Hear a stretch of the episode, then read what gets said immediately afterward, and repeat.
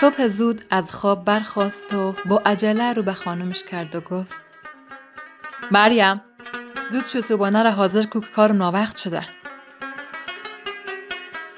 بچشم تا دستوری خودم می‌شوی صبحانه حاضر است. صبحانه حاضر شد اما مزه همیشه گیر نداشت. قیماق پنیر هیچ کدام طعم و نداشت. اما محمد به خیال همه اونا فقط شکمش را سیر کرد و پس از بوسیدن تنها فرزندش و خداحافظی همراه همسرش خانه را به مقصد دفتر ترک کرد.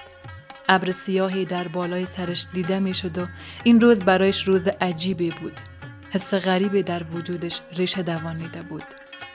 دستش را به جیبش برد و قوطی سکرتش بیرون کشید تصمیم گرفت در فاصله ده دقیقه که با دفتر داشت با سگرت او فاصله را تسخیر کند.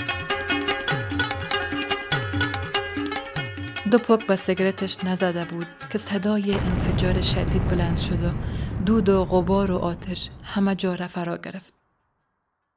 با کم شدن غبار دود و آتش چهره های خونالود در داخل موتری که انفجار داده شده بود نمایان گشت. یک نفر که شاید جوانی 24 ساله بیش نبود با خون وجودش تمام کالایش سرخ شده بود. صحنه وحشتناکی بود با بیم و ترس و اضطراب. آن سوتر اما صحنه وحشتناکتری به چشم خورد. جسد محمد بود که بی جان در کنار سرک افتاده و گوی ماه هاست که مرده است. مرگ برای او زود بود.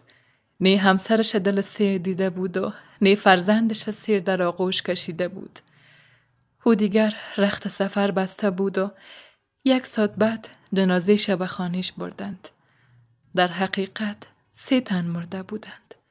همسر و فرزندش چون مرده متحرک شده بودند. در این وحشت کده دیگر خبری نیست.